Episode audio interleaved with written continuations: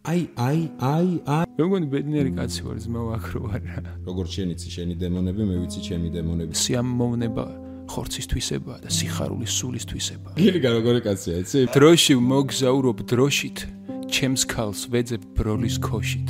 რამდენად უნდა იყოს ღმერთის ფაქტორი და უღმერთობის ფაქტორი? იგი ცოდე რომ ყოველთვის რჩეულები ძალიან ცირედინი იქნებიან. ამის გამოძახილი იყო ინკვიზიცია დევოს ულტესყვირილი ინტელიგენცია ღმერთი მინახავს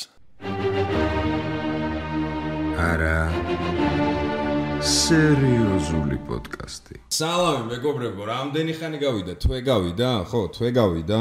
დაჟე თვე ნახევარი გავიდა. და არა სერიოზული პოდკასტი, არა და ყველაზე სერიოზული პოდკასტი, ყველაზე კარგი პოდკასტი, როგორც თქვენი სიტყვები. მე ხო იცი რა არ მიყვარს თავისკება, ციტირებას ვახდენ. დაგიბრუნდათ, ვიწყებთ მეორე სეზონს. ძალიან მონდომებული ვარ, აღა დაგიმალოთ, რომ ეს სეზონი იყოს ბევრად უკეთესი ჩემი მხრიდან, ვიდრე იყო პირველი სეზონი. ბევრი ვიფიქრე ვინ იქნებოდა ჩემი პირველი სტუმარი, მინდოდა საინტერესო ინდივიდი და კაცი ყოფილიყო. გადავშალე ჩემი თავის ჟურნალი, ვეძიე, ვეძიე და ჩემს ძმას მივაგენი, გიორგი გილიგაშვილია, ჩემო ძმაო. მიხარია რო აქ ხარ, დავიწყოთ მაგენ. კეთილი იყოს ჩემი გული ძგერა შენ ამინ ამინ. სამყოფელში ძმა ამინ რა ფერა ხარ მითხარი ძმა ლეგენდარულად ძმა არ დაგიმალავ რა. მომიყევი ყველაფერი ყველაფერი მომიყევი არა მიზეზების მიღმა უნდა იყოს კაცი ლეგენდარულად. როდესაც მიზეზებს ეფუძნება შენი კარგად ყოფნა ის მიზეზები ხვალ გამოგეცლება თავდება ის თავდება. კი ჩემო კარგო და შენ ის მიზეზები თავდება. შენ გამოკიდებული რჩები ასე რომ მიზეზდოდ სიყვარულს გაუმარჯოს აგერ ძმაო შენივე ბიჭო მოიც თან ისე თქვა რომ მოიც ჯერამითი ჭახონი ჩემი ეთი ავი ძმაო და შემდეგ უკვე ალკოჰოლი. მ ალკოჰოლზე ორი სიტყვით ვიტყვი მეგობრებო. სპონსორი. თან მე ხო კარჩო ატრაკებდი რომ ვაფშე არა ძმაოს არ უსვა არაფერს ზოგადად არ უსვა რა ერთადერთი სასმელი რომელსაც ძალიან დოზირებულად აი წრუპით თუ რაღაცა ვიღებ არის ვისკი. ხო და პოდკასტის ბანძილზე მივხვდი რომ ბიჭო ამ წრუპა წრუპაში წრუპა წრუპაში. ყოველი მასა წრუპაო რა და გამოჩნდა ესეთი კომპანია ჩვენს ბაზარზე იალკო ქვია რომელმაც შემოიტანა ეს არის ონლაინ მარკეტი რა რომელმაც შემოიტანა პრაიმ კლასის სასმელი. და რო ვკითხე რომ პრაიმ კლასის სასმელი რა არის მეთქი იმიტომ რომ ჩამომითვალეს ეხა ესე ყველაფრის ყიდვა შეგიძლია იდეაში მაღაზიაში და ამიხსნეს და მე მაგალითით მაჩვენეს ყველაფერი. თურმე რა ყოფილა რა? აბა რა ყოფილა ძმა? მოკლედ აა საზღვარგარეთ რომ მიდიხარ თუ ქონია ეგ შეგძნება რომ აი სიტყვაზე ჯეკი აქ მოწრუპული გაქვს გემო იცი სხვა გემოა და აბრალე ფიქაურ ემოციას ხო ხდები აი რაღაცა კარგად ვარ და ბარემ ესეც მე მგონი მე პრიატნე თუ მე არის სხვაობა რა ძალიან დიდი სხვა ანუ ინდივიდუალურად ისხმევა ყველა ქვეყნისთვის. შეფუთო არის ერთი ესე თუ პროფი არ ხარ ვერ გაანსხვავებ ხო. ე მე ვთქვი რაღაცას აბა დაასხით მე უთხარი და მომცეს ორიც არის რა. ანუ ეს პრაიმი ნაღდი და ჩვეულებრივი მაღაზიის ჯეკი თუ რაღაცა მე რომელიც არის ფივარ და ზედაპირული ცოდნა მაქვს რა. ბიჭო მაინც მივხვდი სხვაობა ვა რას მეუბნები ანუ არის კოლოსალური გემოში და ბუკეტში სხვაობა ასე რომ ეს არის პრაიმის ნაღდი. პირველი ჩაბოსვა პირველ კაცზე შენ სტუმრობას გაუმარჯოს შენ მასპინძლობას გაუმარჯოს შენ გენაცვალე მე ძალიან მიხარია რომ მე და შე გავიცანით მაგაზეც ვისაუბრებთ სად გავიცანით რა გეგმებია რა საშვილიშვილო საქმეები კეთდება. და თქვენ გაგიმარჯოთ როგორც იქნა დაუბრუნდით როგორც იქნა დაუბრუნდით და საინტერესო წელი გველოდება. რომელ კამერაში გაუმარჯოს შენი ეს არის? შენი ეს არის? მამეთ ყველა შენია მაგრამ იმენა ის მუშაობს შენზე. მე მინდა გიორგი დიდება უფალს და მადლობა უფალს რომ არაფერი გამიკეთებია და მომავლინა უფალმა ამ წუდი სოფელში. დედა ჩემის და მამა ჩემის შვილად. ჩემი დევის ძმად და ჩემი ძმის ძმად. აგერ უკვე შენს ძმაკაცად, ჩემი ძმების ძმაკაცად, ვის მეგობრად, ვის კლასელად, ვის ბიძაშვილად, მაგრამ კიდევ ამბობ, აი ამ ხელა სიხარულის და სიყვარულის წილ მე არაფერი გამიკეთებია ღვთისინაში, არ მიმსახურია, მაგრამ საჩუქრად მივიღე. ხო და დიდება იმ უფალს. რომ აი ამ საოცარ ცხოვრებას აბსოლუტურად დაუმსახურებლად გვიწილადებს და გვჩუქნის ჩვენ რა. რა უნდა დავამატო, ე? ვერაფერს ვეღარ დავამ. ორი აზრი არა. ეგ პოზიტიური განწყობა, რომელიც ამ კაც გააჩნია და საფრთხედელობა და ცხოვრების რეალობის აღქმა, დღეს ბევრს ვისაუბრებთ ამაზე. ხო და ყველაფერში მოყვები, ყველაფერში გეთანხმები და საიდუმლოებები მინდა რომ ეხა გამიმხილო რა. უყურე, ჩემი აღქმიდან ეგ არის საიდუმლო, შენთვის ეს ალბათ ცხოვრების წესია. ჩემო დავაგემოვნებ, ნო? მე უკვე მივხვდი განსხვავება. არის ხო სხვაობა? ეს ეს სხვა სიმაღლიდან არის. სინდის პიცა რომ ჩემი მზე დაბნევდეს მართლა ჩემმა მზემ რომ მე ტყუილი ვიკადრო. სინდის პიცა ვარ მართლა სხვა გემოაქვს ძმაო. ყოველგვარი მეგობრებო, აი თუ სიტყვაზე არის სასწაული და არც ჩემ სიტყვას ენდობით, არც გილიგას სიტყვას ენდობით და ალბათ შეიძლება ერთი ორი კაცი ეგეთიც იყოთ, სხვაობისათვის შეგიძლიათ თქვენ თვითონ დააგემონო და არის სხვაობა რა.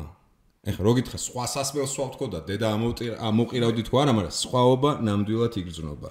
მე გეტყვი რაღაცა სხვაობა სუ სხვა ბუკეტია. არც იმას ვამბობ რომ განსხვავება არის უთუოდ ამაში და იმაში თქო მე ვამბობ რა ის რომ მე ხლა ვიგრძენი განსხვავება და თუ არ წამთ და არ გჯერათ მოდით გიორგისთან ძმა თუ მშვენიერებო მობრძანდით. გიორგიმ რაც მე მითხრა იგივეს გაგიმეორებთ შემდეგ სიყვარულით დაგისხამთ. და გაგასინჯებთ. დაგემოვნეთ და თუ სხვანაირად არ მოგეჩვენებათ მე მომთხოვე და მე მელაპარაკეთ ხო? და თუ ჩემთან დაგეზარათ მოსვლა აღწერაში იქნება ლინკი ამ ონლაინ მაღაზიაში შეგიძლიათ გადახვიდეთ და როგორც მითხრეს ლიტრიანი სასაჩუქრე პაკეტები იქნება. შეგიძლიათ გადადით ეხლა აღწერაში მითითებულია. თუ გნებავთ რომ შეიძინოთ დააგემოვნეთ და მე კომენტარებში დამიწერეთ მეთანხმებით და თუ არ მეთანხმებით კი მე ცალკე ვილაპარაკე ჩემო კარგო კაცო ჩვენ რა კრიტერიუმით გვისხამენ ამ ვისკს იცი რა, ეგ არ მიკითხავს, მაგრამ ჩვენ თვითონ რო ვიაზროვნოთ. ხო. ეგ duty free პრინციპი რო ავიღოთ რა, ალბათ duty free-ში შეიძლება ეს პრაიმი უნდა იყიდებოდეს ვითომ, რა ქვეყანაში ჩადიხარ იმ ქვეყნისთვის განკუთვნილი. თუ მესამე ხარისხობრივი ქვეყანა ხარ, შესაბამისად ნაკლები, აი ხო რა პირველი გამოხარშვის, ანუ აი single multi თუ რაღაცეები რო ქვია, მეგრე ვერ ვიყევი. ალბათ ჩვენ ვართ ის ტიპები, ხო იცი, ნარჩენები დაგჭა და რაღაცა ჩამოუსხით. ალბათ. სიმდაბლით მოიპოვე სიმაღლე და სიგლახა კი სიმდიდრე ასე რომ ჩამოსხველებო მაგ აი ამ სიტყვას მოусმინე და პირველი გამოუშვით ხოლმე ხო ხტე ეს მესამე და გამოხარშული ჭურჭლიდან გადმოსხული რაღაცები ვაფშე არ გვინდა. მოდი სინდისერ კაც გაუმარჯოს მოდი ძმაო ყველა საქმეში ყველა მემართულება შენ გაგიმარჯოს შემოძმაო შენ გაგიმარჯოს. გაუმარჯოს ქვეყანას. გილიკ ძმაო ჩემო მე მინდა დავიწყო ერთი უცნაური ფრაზით რა მე არ ვარ ტიპი რომელიც ზურგს უკან ბევრს ლაპარაკობს. მე მიყვარს პირში უძრახეო ხო იცი მოყვარესო? ამენ ამენ როდესაც პირველად დაგინახე ხო ძმა აა სადაც რაღაცა პრაიმ შოუში თუ სადღაც გამოსჭი წლების წინ ხო რა. მე არც ვიცოდი ტიფლისი და ამბები და რაღაცეები ანუ მე პროსტა ესე წავაწყდი საინტერესო ტიპს რომელიც აი ესე უცნაურად იმ მომენტში ჩემთვის უცნაურად საუბრობდა და დიდი ხანი მქონდა ვინაიდან და რადგანაც სფეროა ეგეთი და ბევრი თვითმარქვიები და ტარტიუფებით არის რაღაცეების. აუსე ქონდა რომ ბიჭო ვერ ვიჯერებდი რომ ადამიანი შეიძლება ესე საუბრობდეს და ეს ხოლმე ჩემი პრობლემა იყო. ხვდები? ანუ ვერ ვიჯერებდი რომ მეთქი არ არსებობს. მაო მეთქი აუეჭველი დაყენებულია ეს ყველაფერი რომ რაღაცა აი ქურლები დაიწეროს თუ რაღაც და ამას წურავდი ბოლომდე რა. ჩემში ვიძახ, ჩემში წურავდი. და როდესაც გავარკვიე რომ ფილმი რომელზეც ვისაუბრებ უცებ სიას კითხულობ კასტის რომ ვინები ვთამაშობთ ამ ძმებს და გილიგა ვახ ისიც ვიცი რომ ბევრი საერთო მეგობარი ყავს ხო? მაგრამ არასოდეს არ მისაუბრია. ვიფიქრე რომ დაველოდები ოდესმე გადაიკეთება ჩვენი გზები და მე დასკვნებს გავაკეთებ რა ეგრე აგიხდეს ყველაფერი გადაიკვეთა ჩვენი გზები და ველოდები ხარ რა რაღაცა კრება დაგვინიშნეს რა. დილის შვიცაძე უნდა მივიდეთ ლოკაციაზე შეკრება არის და ადრე მივედი შვიცაძე პუნქტუალურად მივედი მე. ვაჟი კოც ყოფილა იქ იყო მანქანაში არ ვიცოდით ხო ვაჟაც იქ იყო ხო. ე ჩვენიანი იქ და ხედა მოდის გილიგა. შორს რა ველოსიპედი როა რუსთაველზე მაქედან მოდის გილიგა და ა? აცი გავარკვე ყველაფერს მეთქი და მაგ ექტვალი ვთვლი რომ პროფესიიდან გამომდინარე მაგ ექტვალი რომ ისე ვაანალიზებ ადამიანს. ანუ ნამდვილია თუ არ არის ნამდვილი პროფესიიდან გამომდინარე მაგ ეგ რაღაცა თვისება გამომუშავებული. მე მინდა ბოდიში გულწრფელი ბოდიში და როგორი სასიამოვნო ბოდიში იცი რომ აღმოჩენა რომ ესეთი ადამიანები არსებობენ. გადასაღებოედაზე გადავდი რომ დროის მანქანა გაუფუჭდა მეთქი რა. ანუ აი როგორ გილიგა როგორი კაცია, იცი? იმის გარდა რომ დადები თვისებებზე მე რევილაპარაკე, პროსტა ეხა იც ზედმეტად ისიც არ მინდა რომ გაწეს. სულ გონია რომ მე 17 საუკუნეში დროის მანქანა იპოვა, აი იმ თბილისში, ხო იცი, კოლორიტების თბილისი რო იყო, კინტოები, ხარაჩოღელები, ტივი, აი იმ თბილისში დროის მანქანა იპოვა, გადმოვიდა და გაფუჭდა დროის მანქანა და დარჩა. და რო ეხა რო აქ არის თუ რაღაცა. დროში დროში მოგზაურობ დროშით ჩემს ქალს ვეძებ ბროლის ქოშით. გულზე შებნეული ბროშით. არ გაწონებ თავს მე როშვით ძმა. პოეტიკაცი რო ამაზეც კიდე ვისაუბრებთ მე ფილმში რა ლექსიცა მაგაზეც ვის არ არ მე მინდა რომ ის ლექსი გაჟღერდეს და იმიტომ რაც გვაკუფლება ზუხამ არ მომკლას პროსტო ზედმეტი არავიღო ჩემ თავზე მე გადაგეფარე მე გადაგეფარე so მაშინ ეგ არის აა ხო გენეცარ უყურე ყველაფერს ჩემი ჩემი ლოგიკით ყველაფერს განაპირობებს გარემო რა. აა როგორც ყალიბდებით ვის ვითაც ყალიბდებით ეს არის გარემოს გამოძახილი. მხოლოდ და მხოლოდ ადამიანები ადგილები აა და ფაქტორები რომლებიც ქმნიან ისეთ ინდივიდებად როგორებათაც ვართ. ის ის ინდივიდი რომელიც შენ ხარ ანუ რაღაცა გონია რომ განსაკუთრებულად სხვა გზა გაგავლილი თუ მე მგონია ეგრე და რიგითი რიგითი თბილისელი ვერ ხარ. ანუ რა რა მოხდა შენ ცხოვრებაში? კიდე ერთხელ გეუბნები ეს არის ჩემი სუბიექტური უაზრო აღქმა ყოველთვის კი კი კი კი მე მინდა რომ პირდაპირ გელაპარაკო ანუ კი, რანაერად ჩამოყალიბდა გიორგი გილიგაშვილი ესეთი. თან ნაღდი რაც თავარი ანუ მანერულად მე შემიძლია ვიარტისტო რაღაცა იმან ყველა შემატყობს რომ ეგეთ ნიჭიერი არტისტი ვერა ვარ. რანაერად ჩამოყალიბდი ესეთ ინდივიდად ანუ რა ფაქტორები იყო? ცოტა მარტივი შეკითხვები და ამისი ო, არა მარტივი შეკითხვა ვერ იქნება იმიტომ რომ არც მარტივი ინდივიდი არ ახარ ძმაო რანაერად უნდა დაგისვა. როგორ მოახერხე? პროსტა რომ ფაქტორები რა გითხრა. მოვახერხე არც ეგერ არ მესმის სინდის პიცა რა სტრანია რომ აა, ხუჭ როგორ აგიხსნა უყურე მე მაგ სისუფთავი შეგძნება რა. შენ რო გიყურებ ანუ ყველაზე მნიშვნელოვანი არის რაღაცნაირი. სიალალის და სიალალეს ბევრი ფორმა აქვს ხდები სისუფთავის და სიალალის შეგძნება მაგ ამ სუდ გარემოში როგორ მოახერხე რომ ეგ ეგ არ დაგემტრვა და ეგ გააკ დიდება ქრისტეს. მოკლედ ჩემო კარგო კაცო ხა მე ნაღდა და არ მინდა ვილაპარაკო ამბიონიდან ხა საკუთარ თავზე ან რო ვიცი ჩემი ნაგავი ჩემი მოძღვრის ახსარებით მოძღვარს რომ გამინდია ხა მე როგორ გელაპარაკო პატიოსანი კაცის სახელით ჩემი და სუფალმა უბრალოდ დაახლოებით ხო ხვდები ხა მეც არა ვარ ციდან ჩამოფრენილი ხვდები რადგან მესაუბრები და ამ უცნაურობაში ალბათ მე გეტყვი ჩემო კარგო კაცო დაახლოებით მე შენთან ერთად შენ რომ მისვამ კითხვას როგორც ძმა და მოყვას ჩემი ასევე დაუსვამთ ალბათ ტერმოყარეს კითხვა შორიდან ახლოდან გამიგონია ყური მომიკრავს ან ამბად მოუტანიათ რა მნიშვნელობა აქვს გილიგა როგორ როგორ და სიმართლე გითხრა ჯერ ვიაზრებ არაფერი არაფერი არ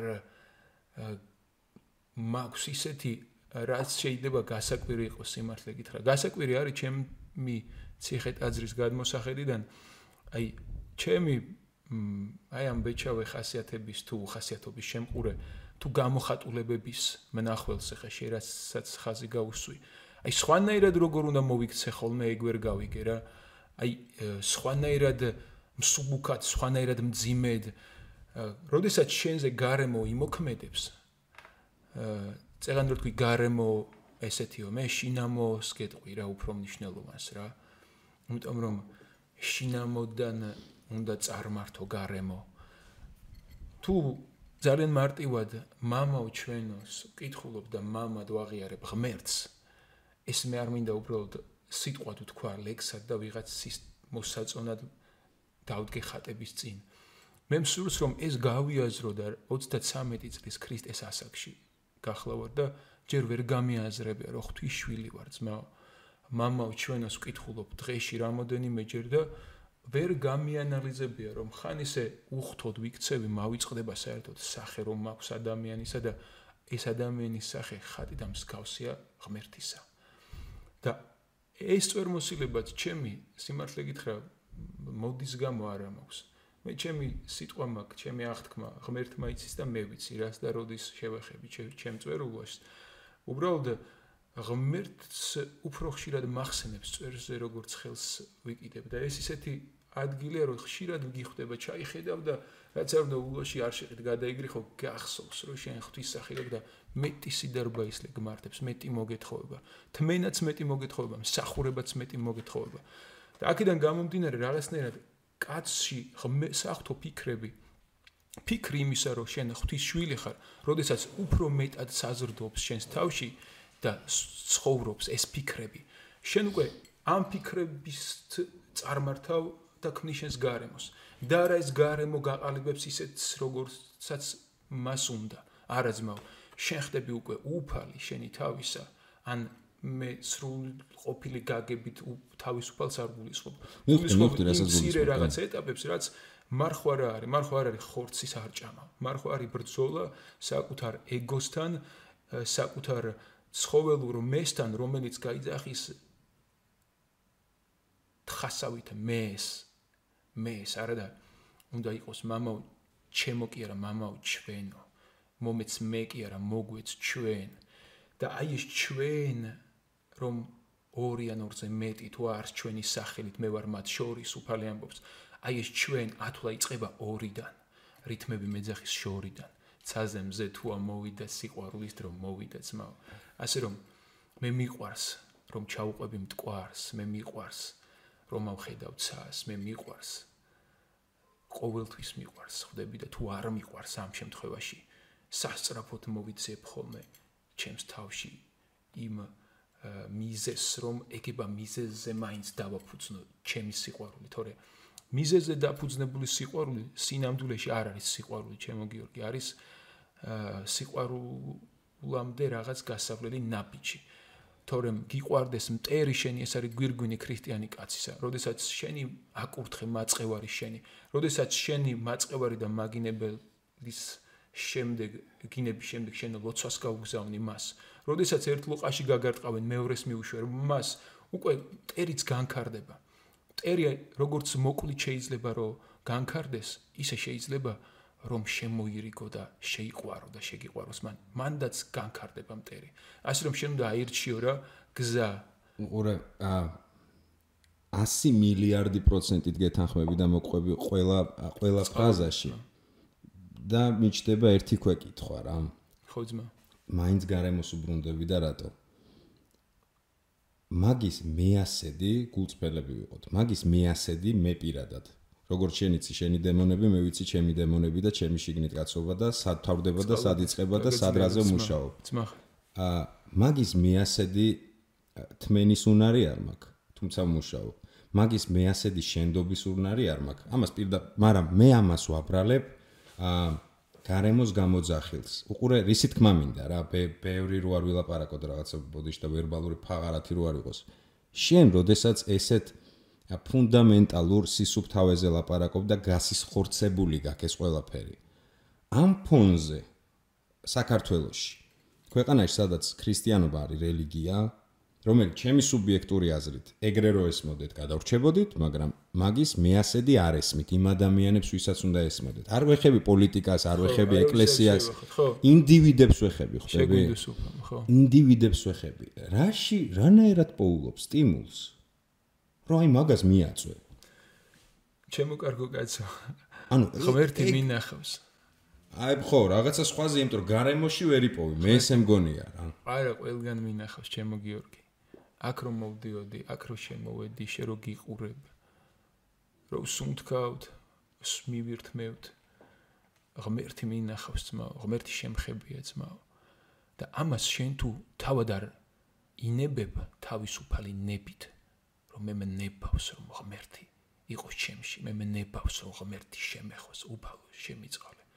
უფალო მოდი ჩემთან უფალო. თუ არ ინებებ, უფალი არ იძალადებს ძმაო შენზე.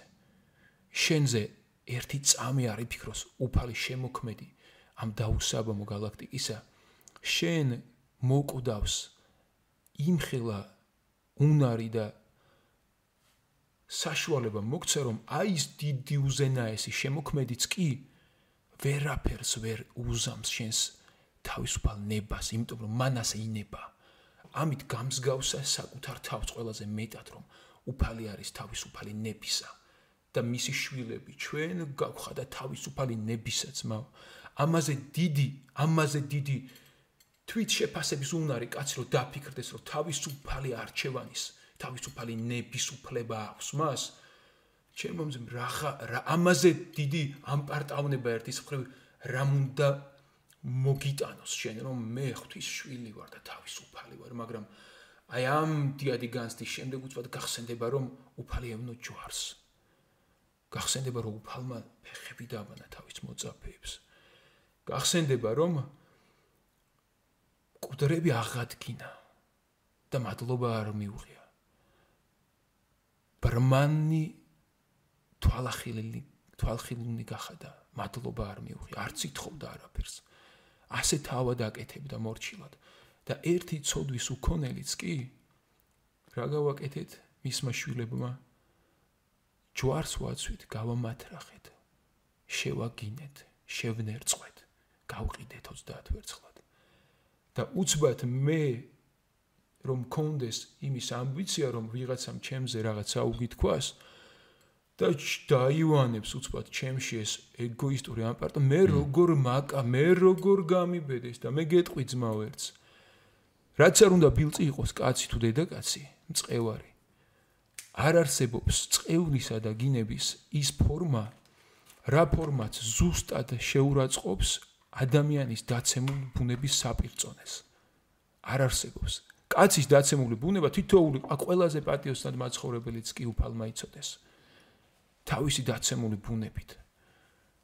იმდენად ცოდვილია, რომ კაცი თუ დედაკაცი ვერ შეურაცხყოფს ბაგის მიერად იმის საპირწონედ რა სიღრმეშიც ადამიანი არის დედამიწაზე ცოდვილი ძმა.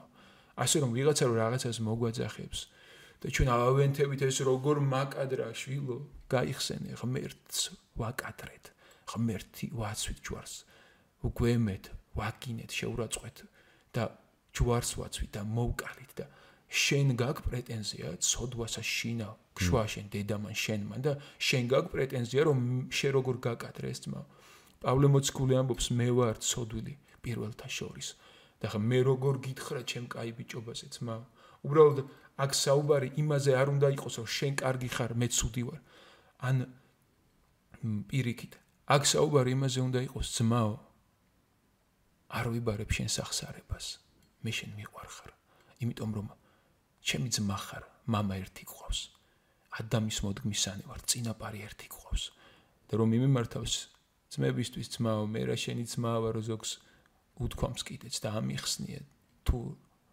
რა როგორი ძმა იყო ის ჩემი. შემდეგ შენდობაც უთქვამთ მაგრამ ყოველ შემთხვევაში ასე ვფიქრობ რომ ადამიანი იმიტომ არის ადამიანი რომ უთუოდ აქვს უნარი განღმრთობის.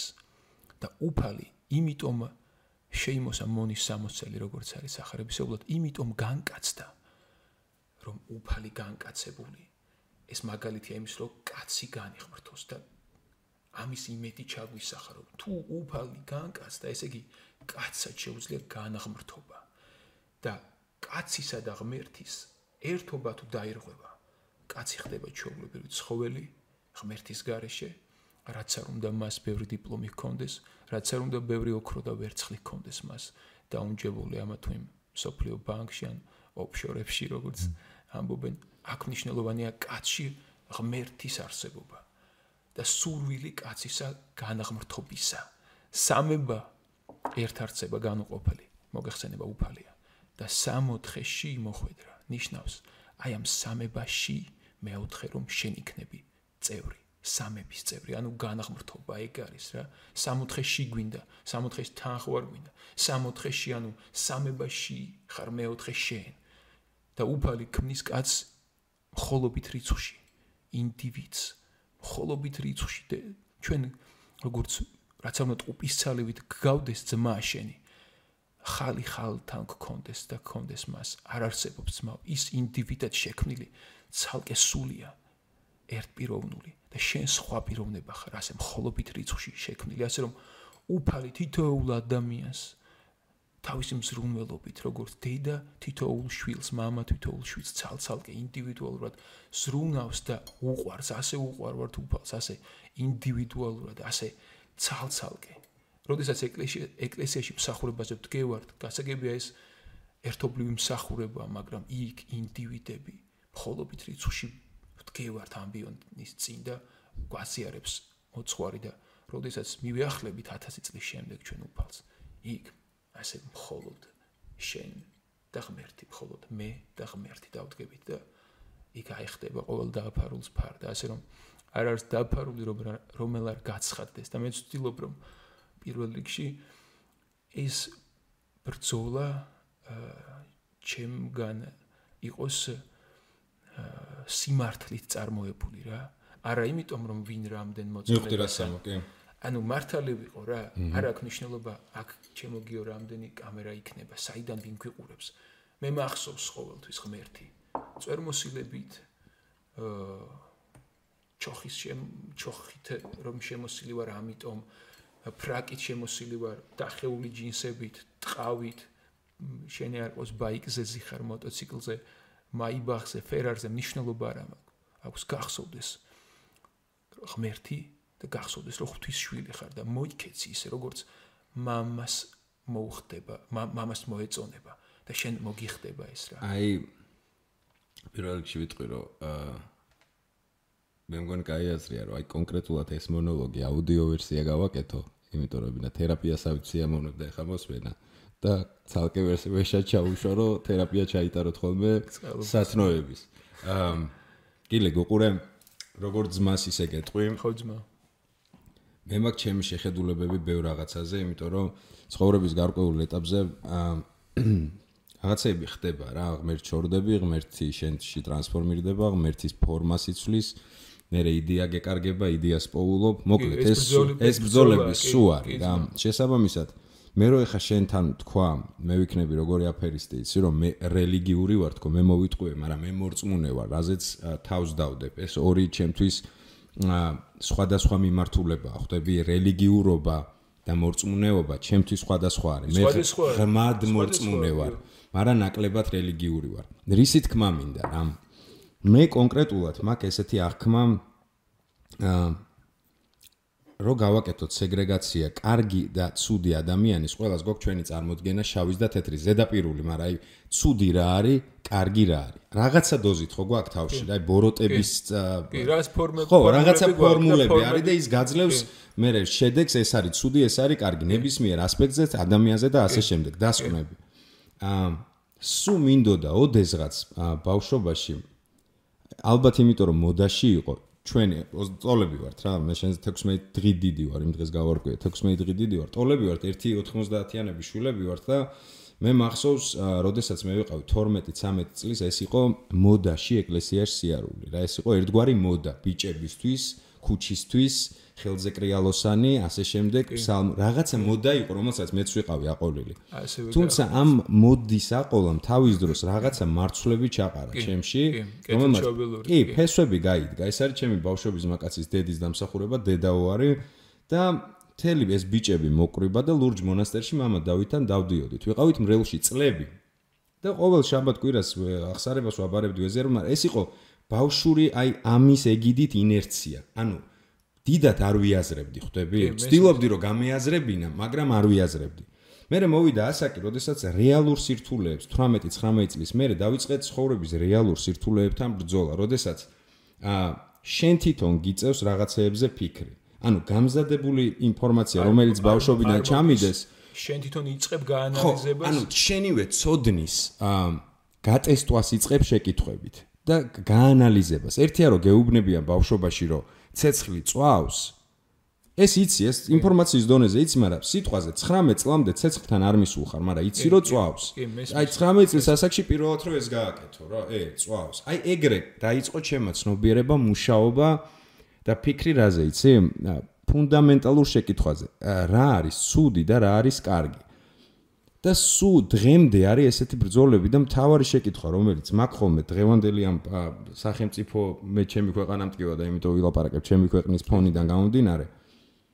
ა ღმერთ ესეთ შეკითხვაა რა რაოდენ უხეშათაც არ უნდა ჟღერდეს ვიცი რომ ძმა ხარ და უხეშათ არ მიიღებ. ა რამდენად უნდა იყოს ღმერთის ფაქტორი და უღმერთობის ფაქტორი? ა შენთვის იმის მამოძრავებელი ძალა რო იყო კარგი. ანუ რისი თქმა მინდა? შიშის ნიადაგზე, მიხვდი განკითხვის, ჯოჯოხეთის, ამ პირიქით ცხონების და სამოთხის გამო ან იმის შიშით იყო კარგი, ეს არის ფორმულა თუ უბრალოდ უნდა მინდოდეს, იმიტომ კი არა რომ დავისჯები, იმიტომ კი არა რომ ცხონდები. უბრალოდ მინდა ვიყო კარგი ადამიანი. მაგრამ რა არის ეს კარგი? აი მოდი მაგაზე ვისაუბროთ. ჩემთვის სიკარგე რა არის, იცი? სიკარგე ცუდი ფორმულირება ჩემი მხრიდან. მოდი კაცისა რაში გამოიხატება? უყურე, ჩვენ ხო წარმავალი სამწუხაროდ ან საბედნიეროდ. უფრო საბედნიეროდ. ფასი არ ექნებოდა მაშინ არაფერს. საბედნიეროდ წარმავალი ტიპები ვართ. საშუალო რიცხვი გვაქვს რაღაცა ციფრების გამოყოფილი, თუ მივახცევთ ისიც კაია, თუ არ მივახცევთ, ნუ ხდება ხო. აი ჩემი ახმით, აი ამ მონაკვეთში მე მინდა რომ დავტოვო რაღაც დადებითი კვალი იმ ადამიანების, ვინც ყო აი ამ გზის მანძილზე ერთხელ მაინც შემეხო. აი მათ ცნობიერებაში დავტოვო კვალი, რომ კარგი გავაკეთე. კარგი კიდე ისეთი მცნებაა, ვისთვის რა არის კარგი. მინიმუმ რა მინდა იცი, რომ ცუდი ცუდი უფრო მარტივია საქმელი არის რა, ცუდი არ გავაკეთო. ანუ რელიგიის მაგრამ მარტო რელიგიის რასის ფორმის აღქმის გემოვნების გამო მინიმუმ გული არ ვატკინო. ანუ აი ეს იმდენად მარტივი ცნებაა ჩემთვის. ადამიანს არ შეულახო თავისუფლება. ცემის ინდივიდუალიზმს პატივი, რასაც არ უნდა ცემდეს თაყვანს, როგორც არ უნდა ცემ. ანუ მინიმუმ ამითი გული არ ვატკინო, იმიტომ რომ ეს მარტო ეგოს მოფხანა არის. მეტი არაფერი, მარტო შენი ფხან ეგოს, იქ თავდება რა. ზეგავლენა მოგონილი ფრაზა არის. თუ ადამიანმა არ შეისმინა შენი და თვითონ არ გამოყვა, შენ ვერ გაიყოლებ შანსი არა, ეს არის ეგოს მოფხანა.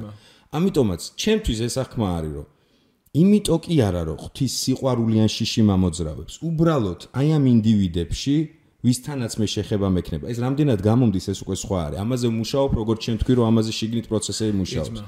მინიმუმ კვალი მინდა დავტოვო ისეთი, რომ თუ არ მასიამოვნა, არ მატკინა.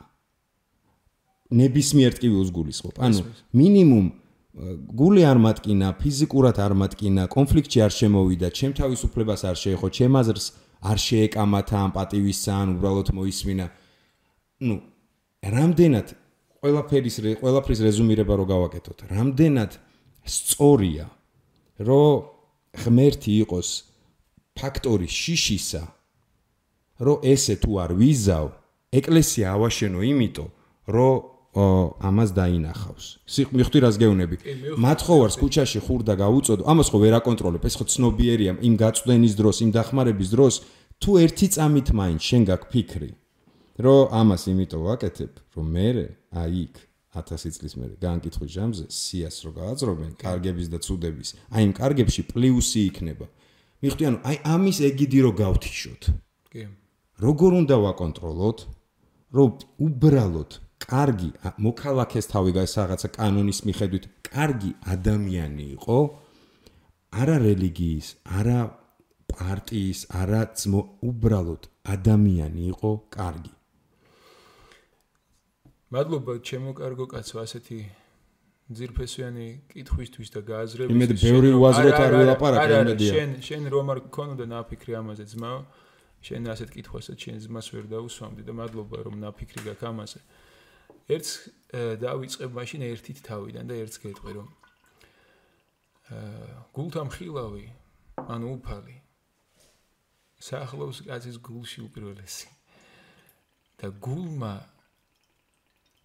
გულწრფელმა გულმა იცის მხოლოდ და მხოლოდ და გულთამხილავმა კაცის ნამოქმედარი ეს სარგებლის მიღებისთვის არის გაკეთებული თუ უბრალოდ სიყვარულით და მეტი არაფრით. როდესაც შენ მათხოვრის მოწყალებას ვინც ითხოვს იმის მაგალ მეც მათხოვარი ვარ.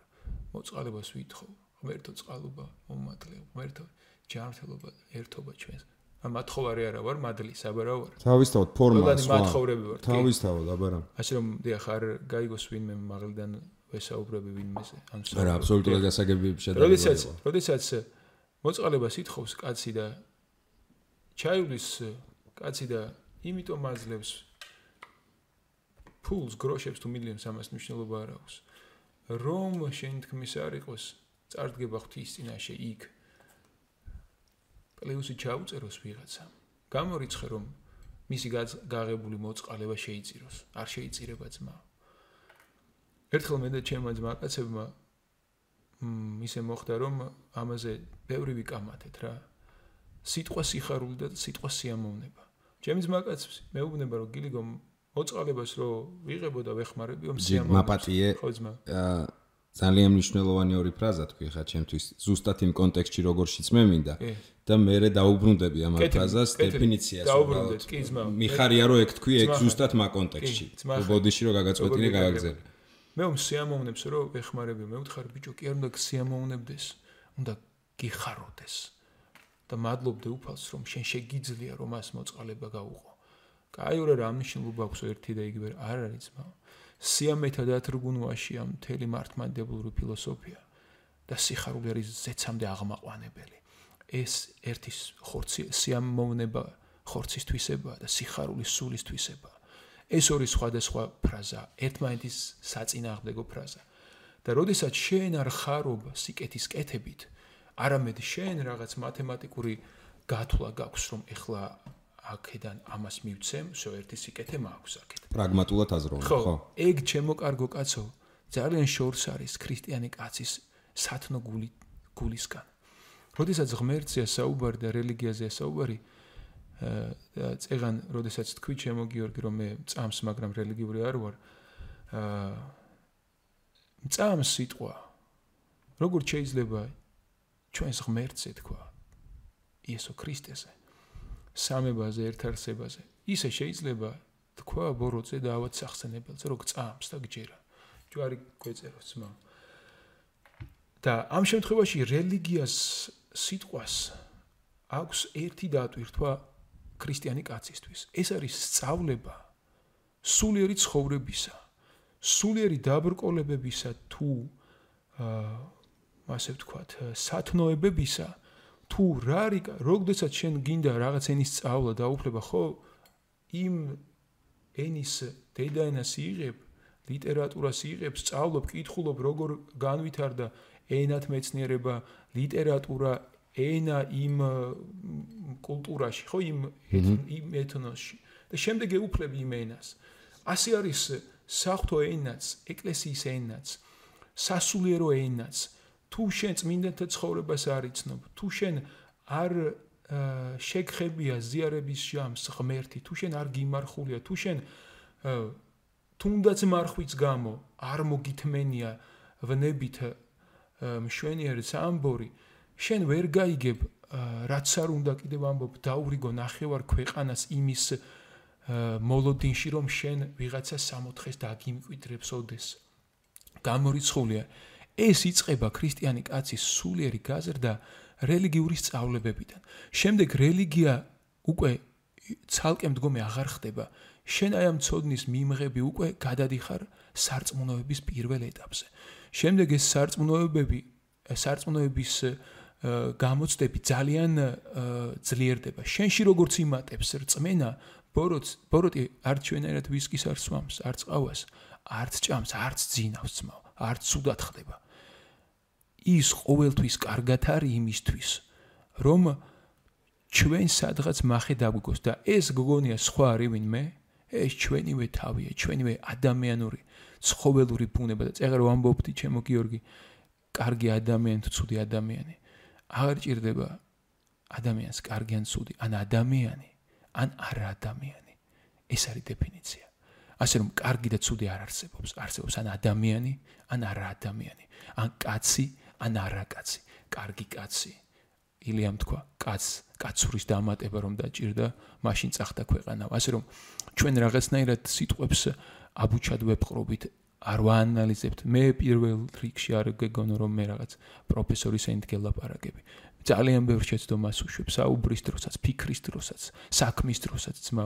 უბრალოდ როგორ არიცით, როდესაც შენს ძმას ეუბნები შენს ახსარებას, შეიძლება გული გაუსკდეს ისეთი რაღაც მოისმინოს შენგან, შენი შეცოდებისგან და თქვას რომ ძმაო, შენ ისეთი კაცი არ ყოფილხარ მე რომ მეგონე და აღარ მინდა შენთან ძმაკაცობა და ბიჭო, ისეთი საყვარელი კაცი მოგცილდეს გულიდან და ცხოვრებიდან რომ შენს გული გაგისკდეს და იმასაც ალბათ თავისი დაემართოს. ამიტომ არის ეკლესია. მოძღვარი, მოძღვრის ჯვარი ძალიან დიდია. მოძღვარს ეუბნები წარმოიდგინე 1000 სიბინძურეს შემინდოს უფალმა და პატივცემულმა სმენელმა და მაყურებელმა. მაგრამ მას მაინც უყარხარ შვილი როგორც შვილი. გიკრავს გულში კლავ გასწავლის. ასჯერ რომ ერთი და იგივე ცოდვა უთხრა ას მე ერთად იგივეს გაგიმეორებს სიყვარულით გულში ჩაგიკრავს და გაზიარებს ძმა შეგინდობს ძმაო, ნუ გეშს მოგცემს ძმაო. შენ როდესაც უბრალოდ შორს მამზირალი განკითხვის ტონით უსიყვარულოდ აა ამა თუ იმ ფილოსოფიების დარწმუნებული ვარ დამახინჯებულად წოდნით შენ იწებ რელიგიაზე სარწმუნოებაზე ქრისტიანულ რწამსე საუბარს სინდის ფიცავრე ეს არის პირველ რიგში ძალიან დიდი შეცდომა კაცისა რომ ეს სიმხილა სიბრძნეა. მე მყავს არამართმადებელი ძმები ჩემი მაგათვე ინაცვალე და დღენია და ძალიან დიდი სიყვარულით გამოვირჩევით ერთმანეთის მიმართ. ისინი ცდილობენ თავისას დამტკიცებას სიყვარულს მე ჩემსას. ოღონდ ეგ იცოდე ჩემო კარგო კაცო, რომ ცხონდი და შენს გარშემო ცხონდებიან ათასეულნი. არ დაიწყო სხვა ადამიანის გამოსწორებით. არ დაიწყო სხვისი ჭკუის წავლებით. არამედ შენი თავის გამოსწორებით დაიწყე, შენი თავისვე ჭკვის წავლებით დაიწყე. მე რასაც ვამბობ ამას, პირველ რიგში საკუთარ თავს ვუმეორებ ახლაც და როდესაც ვუმეორებ ან ვამბობ ხოლმე, სადაც ვარ, მაშინაც შემოგარგო. კიდე კიდე მე ასეთ ამ ტექსტიდან გამომდინარე, რასაც ვისმენ. კიდევ კიდევ უფრო მიღრმავდება შეკითხვა, ვაი რომ მიღრმავდება, ძალიან გული მტკივა რომ მიღრმავდება და კიდე უფრო მე ამაყება რომ ესეთი ესეთი მიდგომა გაქვს ძმას პირდაპირ გეუნები და რატო? აა ყურე აა ძალიან დიდი თემაა, მაგრამ ესე რო ავიღოთ რა პატივისცემა რელიგიის შენ თქვი ყავს არამართმადიდებელი ძმებიო, ასევე არამართმადიდებელი დაწყებული სხვა სხვა რელიგიის და შეიძლება არც ერთი რელიგიის ათეისტები. ანუ ადამიანს მე პირადად საერთოდ მნიშვნელობა არ აქვს რელიგიას. ხვდები, ადამიანი ჩემთვის ინდივიდია და ის ადამიანი უნდა მიყვარდეს და მე მისი მწამს უნდა ვცე პატივი და მის არჩევას. ზუსტად მაგას აი ზუსტად მანდავა. უყურე იმის გამო რომ მე ჩემი პირადი სუბიექტური აზრია რომ ბიბლია სახარება ძველი ახმა ახალი ახ მნიშვნელობა არ აქვს. უფრო ალბათ ახალი ახთმა და მაგასაც დავკონკრეტები რატო. იმდენად გენიალური აა ენით არის დაწერილი. იმდენად გენიალური რომ ეს სიტყვაზე შექსპირზე რო ამბობენ რომ იმდენი ძირი აქვს რომ რეჟისორები მაგით кайფობენ რომ რასაც უნდა იმას ჩადებენო ჩემთვის ეგ მინუსი აქვს სიტყვაზე ჭეშმარიტ სიტყვას. იმიტომ როდესაც მე გავეცანი თავის დროს ბჭყალებში რელიგიურ ლიტერატურას და ყველა თეზისი მომეწონა ყველა თეზისი გავიაზრებ მეტნაკლებად რა ჩემი ცნობიერებიდან გამომდინარე და ჩემი წოდნის და რაღაცა გამომდინარე. მომეწონა დავეთანხმე და მინდო და გამეზიარებინა ამ ციგნს აქვს ერთი უზარმაზარი ბჭყალებში მინუსი. იმდენად რთული ენით არის დაწერილი კარგი გაგებით რომ ინტერპრეტაცია შეიძლება ადამიანმა წლების ასწლეულების მანძილზე რიტორიკა შეცვალოს. ამის გამოძახილი იყო ინკვიზიცია დევოს ულტეს ყვირილი ინტელიგენცია და ასე შემდეგ. ანუ დამახინჯებული ინტერპრეტაცია სუფთა სიტყვის. უმარტივესი თეზისების თუ შენ არ გაქვს რაღაცა პირადი ბოროტის რა ხო ეს აქციოია რაღაც. ანუ უმარტივესი ფრაზაა ჩემთვის ებძოლე ცოდვას და არა ცოდვილს. ამაზე მარტივი რაღა უნდა გითხრან შენ რა შინაარ ჩადებ ამაში ეს უკვე შენი ინდივიდუალური ეგოს გამოძახილია. რისთვის გინდა ეს სიტყვა? მიხდი რას გეუბნები ანუ რატო თქვი ეს ყველაფერი აი ამის ფონზე რომ მე ვხედავ რელიგიას რომელიც მე მონათლული ვარ ქრისტიანად მე ყველა რაც ასჯერ მეტად ჩემზე კარგად შეგიძლია ციტირება დარწმუნებული ვარ რომ მე ეგრე არ მახსოვს მაგრამ ის ფუძისეული ფრაზები რომელიც მე დაამახსოვრდა ჩემს რაღაცა სენსიტიური და მნიშვნელოვანი გახდა მე ამას ერთ ქვაფში არ ვხარშავ. 80%-ში ვერ ხედავ იმდენად დამახინჯებული მოდის რომ მიჩდება კითხვა რომ ადამიანები რომლებიც კიდე ერთხელ ვიძახი არ ვხარშავ რა არიან ინდივიდები ბერები მამაოები რომელსაც ისეთ პატივსევ რომ მეტი არ შეიძლება, მაგრამ სამწუხარო ჩემ რეალობაში, ჩემ გარშემო ადამიანები, რომლებიც პირდაპირ მოვალეობას იკისრებენ თავის თავზე, რომ უფრო მაღალ საფეხურზე ცნობიერების იდგნენ ვიდრე მე ვარ. რიგითი მოქალაქე, რომელსაც ამბიცია არ მაქვს, რომ მე გათვითცნობიერებული ვარ, კარგად რელიგიაში მაგალითის მაგივრად შენახსენე ჩაგიხუტებს მე ძალიან მინდა რომ ეგეთ საქართველოსში შე როგორი საქართველოს ეხა მოყევი ჩემთვის ეგ არის 20% კარგ შემთხვევაში ანუ მე ძალიან მინდა რომ ეგეთ საქართველოსში ვცხოვრობდე ეგეთ მამაოებს ხედავდე უმეტესობას მინიმუმ მაინც რომელიც ეგოს გათიშვით მიიღებს ჩაიხუტებს, დამელაპარაკება, კითხვაზე პასუხს გამცემს, ან იტყვის, რომ ერთად მოვიფიქროთ, ერთად გავიაზროთ, მეც არ ვიცი. არავინ არ ვიცით. არავინ არ ვიცით. მაგრამ სამწუხაროდ მე დავმარცხდი მაგაში. მიხვდი რას გეუბნები? იმდენი იმედ გაცრუება მქონდა მაგალითების და პერსონალიზაცია გავაკეთე იდეალების და ვერ ვიპოვე. ვისაც კი ვთქვი, რომ ავტორიტეტია, იმდენად ჩემ ფასეულობებთან აცდენილი რაღაცეები გააკეთა რომ მივხვდი რომ შე რომ მე მიქადაგებ სიყვარულს ფასეულობასთან არა საფრთხო ფასეულობას ხო საფრთხო ბოდიში საფრთხო ფასეულ იმდენად აცდენილ საქმეს აკეთებ ესმის ჩემო რანაერად ესმის და ეგ მივხვდი რომ მარტო ჩემი პრობლემაა სიტყვაზე მე მე დავაბრალე იმ ადამიანს და მე დავაყენე ოდნა უფრო მაღლა ისიც ადამიანია ხვდები ის ისიც ადამიანია ეგ მე თქვა შენ გაიდეალე ყოველთვის ჩვენი პრობლემაა ეგ არის რომ შენ გაიდეალე უფალი ამბობს აბსოლუტურად ჩვენი პრობლემაა ერთი კაციც რომ დააბრკოლო ჩემსკენ მომავალიო ჯობია ლოდი მოიბადა სხვაში ჩაინთქაო ვიდრე ჩემამდე მომავალი კაცი დააბრკოლო ღმერთმა შეუნდოს ოდეს ჩვენ შეგვინდოს ვინ დაგვიბრკოლებია უფალმა უწყის გიორგი. მაგრამ შემოსილთ 1000-ჯერ უფრო მეტად ძიმედ მოეთხოვება. ვიდრე ჩვენ ერის კაცებს ასე რომ მეტი მოგეცა და მეტი მოგეთხოვება. ესეც აბსოლუტურად გეთანხმები მაგრამ აქვე გეტყვი ჩემო კარგო კაცო რომ პროცენტულად რომ თქვი ძმამ მრავალ არიან ჩინებულნი და მცირედნი რჩეულ ეგ იცოდე რომ ყოველთვის რჩეულები ძალიან მცირედნი იქნებიან და მაძიებელნი უნდა ვიყოთ ამისა როგორც რთული არის თივაში ნემსის ძებნა, მაგრამ შენ ეს ნემსი უნდა იპოვო. იმიტომ არის საინტერესო თორე თივის ზვინის ნაცვლად ნემსების ზვინი რო იყოს. რა უნდა მითხარი მიახლებას და ნემსის აღებას, მაგრამ ბიჭი მაშინ ახარ. აი ამ ხელა თივის ზვინში რო არ დაიხლები, როგორ პავლე მოციქული ამბობს განმეორდები, არა დავცხრე ვიდრე ვიყო. როგორც არ დაიღლები, თან ვამბობთ წუთია სოფელი. ბიჭო, თან კიდე აუ დავიღალე რა. მეზარება თუ რაღაც რა როდემდე. თან გვედიდება თან გვეპატარება. ჩვენ თუნდაც ვერ გავიგეთ. უფალი ამბობს ამასთან ერთად რომ ჩემი მეუფებაო ამ ქვეყნიური არ არისო. ზეციურია ჩემი მეუფებაო. აქ მოგვეცა ყოფა ჩვენ წამიერი. მოგვეცა ათი მცნება. ათი მცნება დასამარხი კაცში. იმის გამო რომ არ რომ დავრჩეთ ადამიანად მოკლედ, რომ არ გავცხოველდეთ. ათმცნებას თუ დაიცავ, უფალმა უწყის რომ შენ ადამიანის სახით წარდგები მამაშენის წინაშე. მაგრამ როდესაც ჩემი უსაყვარლესი ბიძაშვილია, გიორგია ისიც გილიგაშვილი.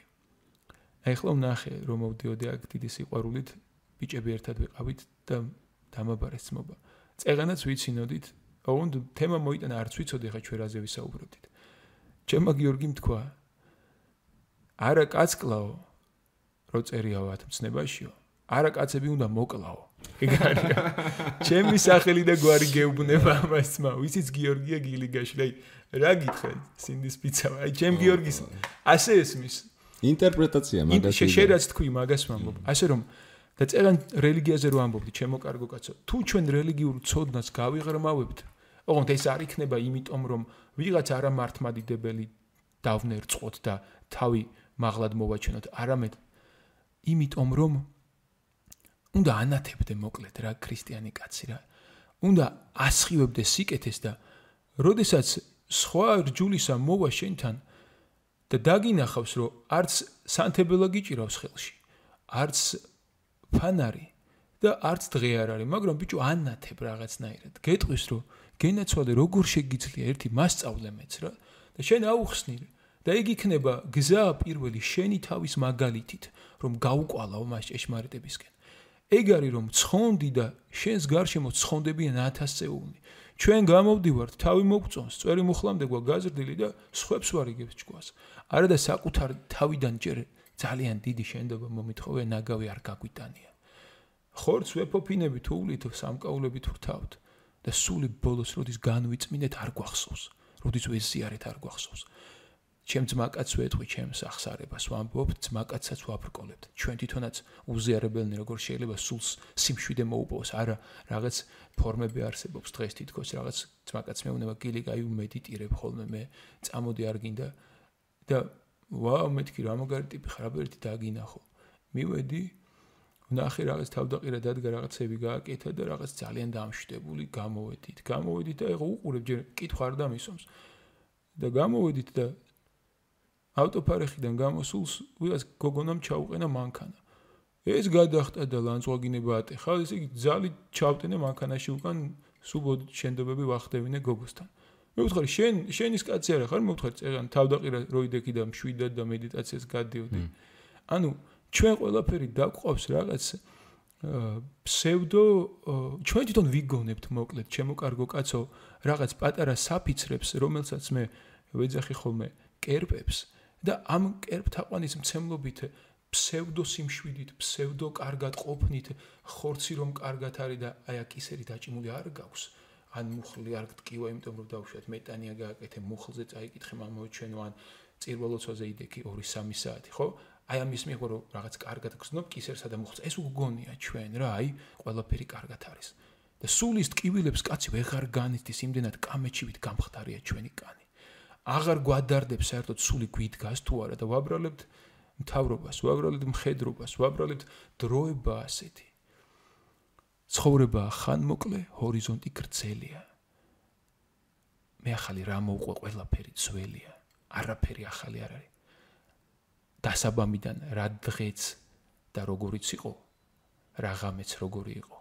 ის დღეღამეა ეხლა ჩემო კარგო კაცო მზე ამოდის და ანათებს ჩადის და ბნელდება დამოკიდებულებები ხო გვაქვს პრეტენზია რომ 21-ია და ჩვენ უკვე გადმოვლახეთ ცეცხლის ეპოქა გადმოვლახეთ ბორბალი რომ მოიგონა კაცმა ამის ეპოქა და ახლა ინტერნეტის ეპოქაში ვართ სხვადასხვა პლანეტებზე გსურს გამფენა კაცის კაცთა ცივილიზაციის. სინდის პიცა ვარ საკუთარ ანარეკლის გვეშინია ხოლმე ხან, როდესაც ისეთი ლამაზი არ არის, ჩვენ როგორ წარმოვისახავთ სილამაზეს და სულისთვის რა სიმახინჯეები და რა იარები გვაქვს მიყენებული, კაცი შვილს არ გვახსოვს და არ გვახსენდება და არ გვაფიქრდება. მაგრამ რა თქმა უნდა ეს რა ჩვენი ბრალია ძმაო, აი გარემო. აი 21-ია საუკუნე. აი ძმაო როგორი ხედრობაა და მთავრობა. აი მსოფლიო პოლიტიკა, აი პანდემია, აი ჩვენი ჩემი მეზობელი. კივი. და არ ყავს მეზობელი კივი, მაგრამ ვისაც კივი ქვიათ პატივისცემით ძმება.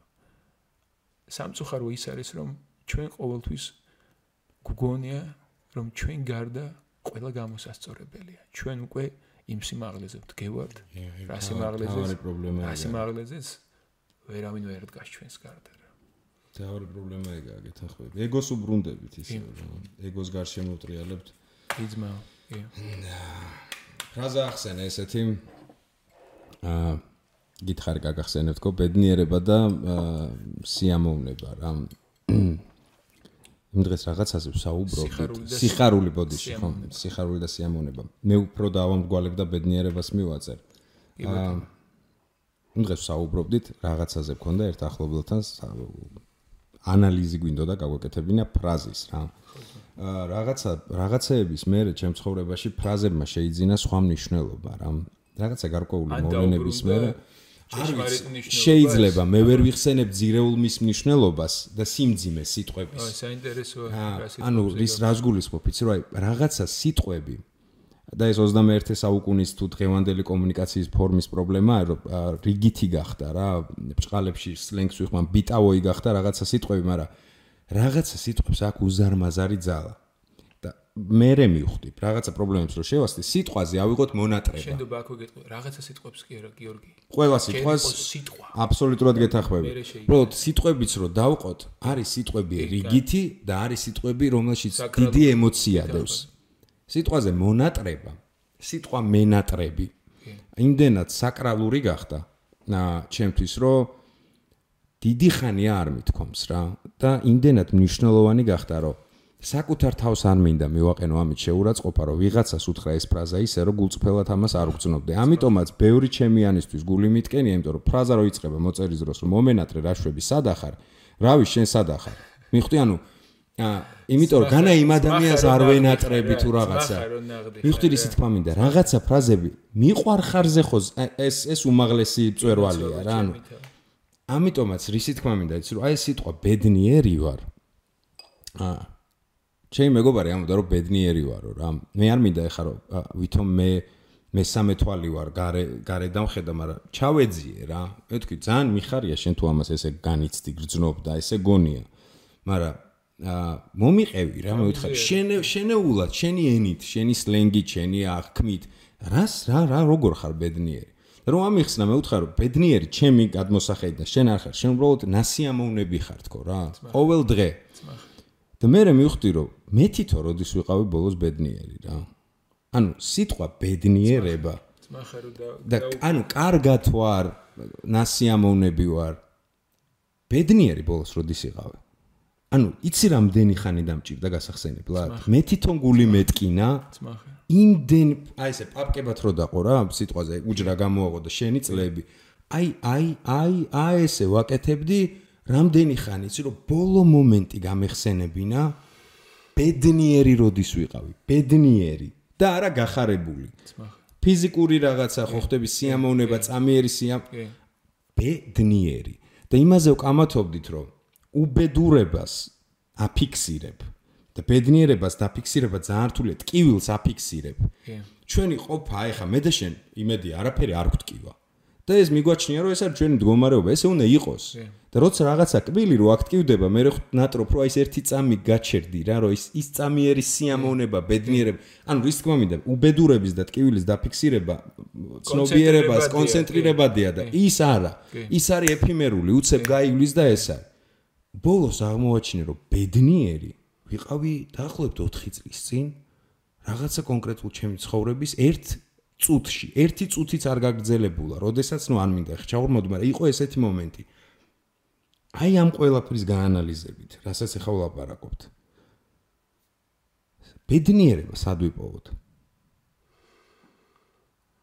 პირველ რიგში მადლობა მინდა გითხრა ჩემო კარგო კაცო, რომ შენ ამ თემებზე ფიქრობ და ეს თემები გადარდებს. თუ კაც არ გადარდებს, ერთ კაცს მას უთხარი, როგორ ახარ მეთქი და გელი რა მედარდება? მეთქი ვიზიარებ ძმაო. რა სიზიარებ? რას ქვია? როგორ ახერ გვასწავლეთ, როგორ ახერხებ მაგას რა მედარდება? შენი შენი ქვეყანა რა დღეშია სამშობლო? შემოგხედე შენ საძმა კაცოს. ეგეთი დალხენილები გგონი ვარ და ნაცხონებლები ყველა რომ რა გედარდება? გენეცვალე რომ გდარდობ ამ ყველაფერს და გილოცავ აი ამ მდგომარეობას ჩემო გიორგი. აი ამ მაძიებელ მდგომარეობას გილოცავ ძმაო და მართლა არ დაცხრე სანამ ახარ და ჩვენ შენ თანავარ და შენ გვიმედები იცოდე რა. აა რა შეიძლება სადარი ბედნიერება როდესაც ამბობ. რაღაცნაირად ისე მოხდა რომ წერან მართლა ძმები რომ ერთად ვიყავით. ჭი გაღვინით დავლეთ საათღე გრძელო დროის მიღმიერ ცნებებს გაუმარჯოს მეთქი. და მოიწონა ძმებს საათღე გრძელო და რა არისო გილიგო რა საათგზელოს ამბობ და მეთქი გაუმარჯოს სიყვარულს გაუმარჯოს სიხარულს გაუმარჯოს შვიდობას და გაუმარჯოს ბედნიერებას გაუმარჯოს სასოებას აი ეს ის გრძნობებია რომელიც ზეცაში წაგიწხვება წინ და შენ თუ ამ გრძნობით იცხოვრებ ეს გრძნობები იქნებიან იქ შენი ადვოკატები თუ შეიძლება ასე ითქვას ღვთის წინაშე, იმიტომ რომ შენი ფარი ღვთის წინაშე, და ღვთის წინაშე რა ფარი გჭირდება? შენი სალბუნი ღვთის წინაშე. რომ ფარი ბოროტის წინაშე ალბათ უფრო შემინდოს. რომ აი შენ შენი თანამგზავრი გრძნობები არიან ეს ყველაფერი. და ვიზიარებ მართლა მდგომარეობას დღევანდელი კაცობრიობისას, რომ მართლა ძალიან ბევრი საქაღალდე უნდა გავწიოთ. რომ ჩვენ აღმოვაჩინოთ და სადღაც ბალხობაში ძალიან გული მეტკინა რომ ეგრე დამჭირდა რა. ბევრი ქექვა რომ დამჭირდა ძალიან მეტკინა. ყოველი ზიარება ბედნიერების მომტანი უნდა იყოს. ზეცამდე აღმაყვანებელი სიხარულისა და სასოებისა. ყოველი დედის ჩახუტება ბედნიერების მომტანი უნდა იყოს და სასოებისა. ყოველი ძმაკაცის ხილვა, ყოველი მზის ამოსვა გაივლის და უცნობი გაგიღიმებს, იმიტომ რომ ვა ეს გივარ არის გიცნო. ბიჭო, უნდა გულში თქვა რომ უფალო, დალოცე ეს ადამიანი და უნდა ბედნიერება შეიგრძნო. ბედნიერების ფორმას, როდესაც კაცი ქმნი და გგონია რომ მილიონს რო იშოვი, მაშინ იქნები ბედნიერი. აი მაშინ ახარ ლოხი და გოიმი, შენ დო მომითხოვია. როდესაც ფიქრობ რომ ბედნიერი იქნები მაშინ, როდესაც ლატარიის ბილეთს იყიდი და იქ მილიონს მოიგებ, ან კამათელს გააგორებ, კოშს გააგორებ და რაღაც დასვავ. არა ძმაო, ბედნიერება ყოველ წამშია. ჩემო გიორგი, ეხა მეც და შენც შენდობას მეც გულწრფელი ვარ, როგორც თქვით. ჩვენ ხო არ გაგვიაზრებია ეხა ჩვენ ბედნიერები ვარ თუ არა, მაგრამ ეხა რომ დავფიქრდი, რატომ არ უნდა ვიყო ეხა ბედნიერი, მოდი. აგერ ძმები შენი პატიჟით და ჩემი სტუმრობით შევიკრიბეთ ორნი და სიყვარული რო არ ყოფილიყო ხა განარა სხვა ბიჭს ვერ დაუზახებდი ან სხვა ძმა ვერ დამიმიხმობდა თავისთან მაგრამ უფლის ნებით ასე მოხდა და ღმერთზე ვსაუბრობთ ერზე და ბერზე ვსაუბრობთ საუბრობთ არა კეკლუცად ვიღაცის მოსაწნო და ქulis დასაწერად არამედ გტკივა და იმითო გვაინტერესებს და იმითო გსურს მეტის გაგება და იმითო და ღმერთო უფალ მაინცოდეს რა ხა დაუფიქრდი და მე მგონი ბედნიერი კაცი ვარ ძმაო აქრო არა მე ლიჩნად ბედნიერი კაცი ვარ ძმაო მე ძალიან მიხარია ეს ამბავი რომ აა დავიწყოთ გაანალიზება აი ესე მადლობა რომ მითხარი რა. მადლობა რომ შემახსენე ამ სიტყვის სიღრმის შესახებ. და მადლობა რომ დღეს ამას იქით უფრო ხშირად გავიაზრებ ხოლმე რომ ბედნიერება მართლა აი როგორც მე მწოდნია გაიგე მეც ხა დავფიქრდი რაშია ბედნიერება და მეც მაგრად ვართულებდი ალბათ სინდის პიცა ვარ მოდი რა. უბრალო ბედნიერებ ბედნიერების უბრალო მომენტებს გაუმარჯოს რომელიც შეუფასებელია და ბრალიან მომენტებს არ დაველოდოთ რა. არ დაველოდოთ ოქრო ერთლით შემკულა. ამინ. მე ერთსაც დამამატებ რომ შეგვეძლოს აი ამ უბრალო ბედნიერების აღქმა. ყველაზე მნიშვნელოვანი თურმე ეგ არის. მომენტებს მაზავ კი. თურმე ყველაზე მაგარ მომენტებს იმ მომენტში ვერ აღიქვავ ესე მნიშვნელოვანი როა შენთვის. ერთი ესეთი ბანძი შედარება მინდა. მაგრამ ბანძია განძი შედარება. ბანძი განძი შედარება არის. სუ ფიქრობდი რომ დროის მანქანა რომ ყავდეს თქო? ხო. რას ვიზავდი თქო? იყო ეპოქა ჩემ ცხოვრებაში ეპოქა ძალიან ხმამაღალი თქო მე მაგრამ სუ ფიქრობდი რომ გადავალ და ანგარიშებს რაც ვიცი მეთქი. მიხთი სად სად მივდიოდი, ანუ მეგონა რომ ბედნიერება აა გამოორმაგებდი თქო, ანუ დავსვავდი წინასწარ ლიგას ვინ მოიგებს ხო? ხო, უკარა back to the future თუ რაღაც. ანუ სტანდარტული აღქმა მქონდა და აი აი პაპკების გადაცხრილვა რო გავიგე გავაკეთე.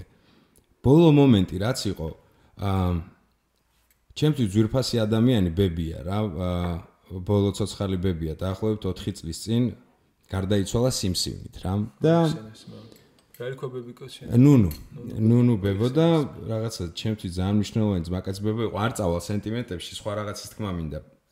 ქექვა ქექვით რო დავიწყე როგორი მნიშვნელოვანი რაღაცები დავიწყე. ესე დაბა დების დღე ვიღაცა ჩამოვიდა ვიღაცა დაიბადა და მივედი ყველაზე ბოლო ჩემ ცხოვრებაში ბედნიერი მომენტი იყო რომ სიმსივნე კონდა ვერ ვერ ყვევი ისე, მაგრამ ტვინზე დაარტყა რა და ცნობიერებას კარგავდა ხოლმე დღის მანძილზე.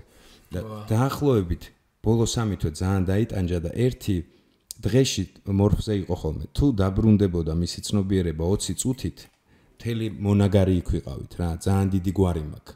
დედის ხრიდან 92 ბიძაშვილ მამიდაშვილი ვართ. არმია ვართ. მერტმა ამრავოს არმია ვართ რა და აი ამ მონაგარს რო ხედავდა ხოლმე, ეს იყო შეიძლება კვირაში 5 წუთი.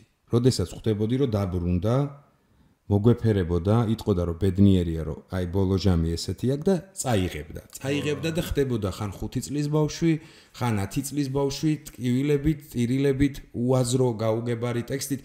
მაგრამ მომენტი ბედნიერი დავაფიქსირე რომ მე ვეღარ გაუძელი შვილიშვილები, შვილები ახლა ბოლოს უკვე ბოლო ძალიან რო გართულდა, ქვემოთ ვიყავით ეზოს სოფლის ახში ხდებოდა და ბოლო მომენტი ვიპოვე. ბედნიერების, როდესაც ლოგინთან ვიყავი შეკრებილი, დაბრუნდა, მიცნო, თვალებში შევატყერო, მიცნო, რაღაცა 2-3 სიტყვა თბილი მითხრა, მაგრძნობინა რომ ნიშნულოვანი იყო ჩემი იყოფნა და წავიდა, სადღაც წაიღო რა. აი ეგ მომენტი იყო ალბათ ბოლო წლების ყველაზე ბედნიერი მომენტი, მაგრამ იმ მომენტში რამდენად ვიაზრებდი?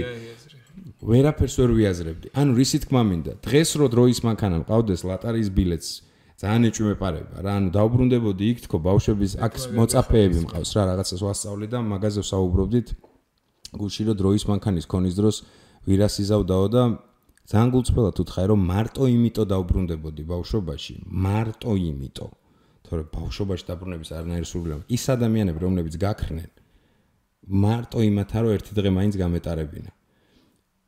ამიტომ ეს ფორმა რომელიც ტრანსფორმირდა ბედნიერების ფრაზა და რადგან ამ ხელას იმძიმე მივეცთ რომელსაც აპრიორი მსახურებს თუ სადღირზელოს კონტექსში ვაკეთებთ მოდი აღქმას და გააზრებას გაუმარჯოს მაგ სიტყვის ბედნიერების სიტყვის. რა შენს გისურვებ ჩემ თავსაც უსურვებ და ყველა ჩვენ მაყურებელს და მსმენელს და რიგით გამლელსაც უსულებ რომ ეგ მომენტები რომელიც თურმე როგორი ცოტაა სამწუხაროდ უფრო ცოტაა ვიდრე უბედური მომენტები. გაგვეაზრებინოს იმ მომენტში, როცა ეს ხდება. და არა პოსტფაქტუმ რა, 700 წლის მერე რომ უი რა кай ბავშვობა მქონდა, უი რა кай იყო ის რა ცოცხალი იყო.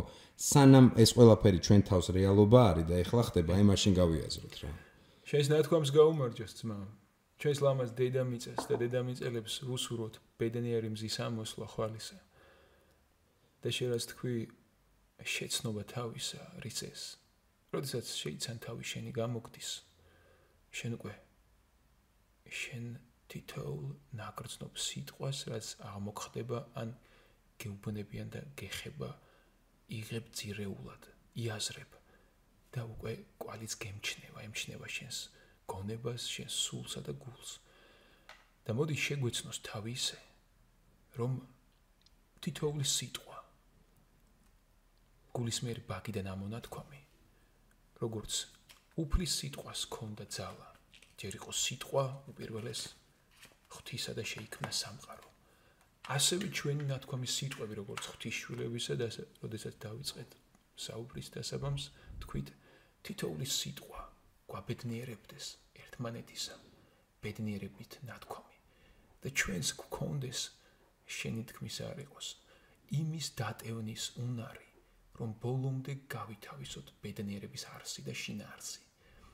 და მე ვფიქრობ, რომ მართლა ეხლა, რადგან ჩვენი გადაცემის საოცრად ძალიან მნიშვნელოვანი დრო აი ამ საოცარ სიტყვას მიუძღვენით ასე ვთქვათ. დღეს ამას იქით ძმა, ყოველი კაცი სიტყვის მიცემისაგან უღონო არის, არ გპირდები, მაგრამ სურვილი ნაღდად მექნება და ვადასტურებ ამ სურვილს, რომ ეს სიტყვა გულში მზესავით ვატარო და როგორც რაღაცნაირად ისე მოხდა რომ სადღე გრძელობს რომ თქვი ძმებთან რომ დროის მიღმა ცნებებს გაუმარჯოს სიყვარულს სიხარულს ბედნიერებას სასოებას და მშვიდობას. აი ეს ყველაფერი რაღაცნაირად დღეისამასიკით ჩემი ცხოვრების ჯვარს კიდევ ერთ სამკაულად კონდეს რომელიც ამინ ამინ ზმა ამინ ჩემო კარგო ამინ ამინ აა ღერთია მოწმე არასოდეს არ გეგმავ პოდკასტს რა ხშირად ვისთანაც კომუნიკაცია მაქვს. მთელი ჩემთვის მუღამი ამ პოდკასტის ისაა რომ არ დაემსგავსოს არასოდეს ინტერვიუს. რა ჩემთვის მნიშვნელოვანი არის არა პროფესიები რომელსაც ჩვენ ვატარებთ ეს რეგალია რომელიც რაღაცა წამიერია. ხვდები? ინდივიდების დამოკიდებულება რაღაც ცნებებზე. ამიტომ ილიგასაც უთხარი რომ საიტა მიიღებს არ ვიცი თქო რა. მე არ მქონდა დაგეგმილი რაღაცეებზე დროის ამდენი დათმობა სიტყვაზე რა. არა მიხარია რომ ამდენი ვისაუბრეთ. ჩვენ ჩვენი აზრი ერთმანეთს გავუზიარეთ და სანამ უფრო ყოფით რაღაცეებზე გადავალთ ერთი შეკითხვა მაქვს. ხო ძმა იცი რამდენი ხანი ამასობაში საუბრობთ? საათი და 10 წუთია. ისე გაირბინა ვერც ვიგზენი, გეფიცები. აი ხა ჩავხედე, საათი და 10 წუთია მიდის, გასტრაფად გაირბინა. ამას ამ აგერ დრო არის და დავხედე და საათი 10 წუთია. ეს იმის ნიშანია, რომ კარგად ხდება ყველაფერი და ძალიან საინტერესოა და მსიამოვნებს და ერთი კითხვა მაქვს. ბაზაზე მივედით. მოკლედ ორი სიტყვით ვიტყვი, რომ ბევრი მეკითხები და თქვი რომ პოდკასტში ვიტყვით, ხო რადგან გილიგას თამაშობს და მეც ცხრა ძმა რომელზეც არაერთხელ გავამახვილე ყურადღება, ბევრი სტლიკინის უფლებას არ მიცემ თავს, იმიტომ რომ მე არ მეხება და არ მაქვს უფლება თავის დროს აქ იქნება ადამიანი, ვინც ამის საწყისი არის და იმას ეთქმის და იმას ვაცადოთ. აა ვიღებთ ფილმს, იღებენ ფილმს, სადაც მე და გილიგავ თამაშობთ და ასევე კიდე 7 ჩვენი ძმა. აა ეს არის ქართული სპეცდანიშნულების რაზმი, რომელიც ეხება ინტერნაციონალურ ამბავში.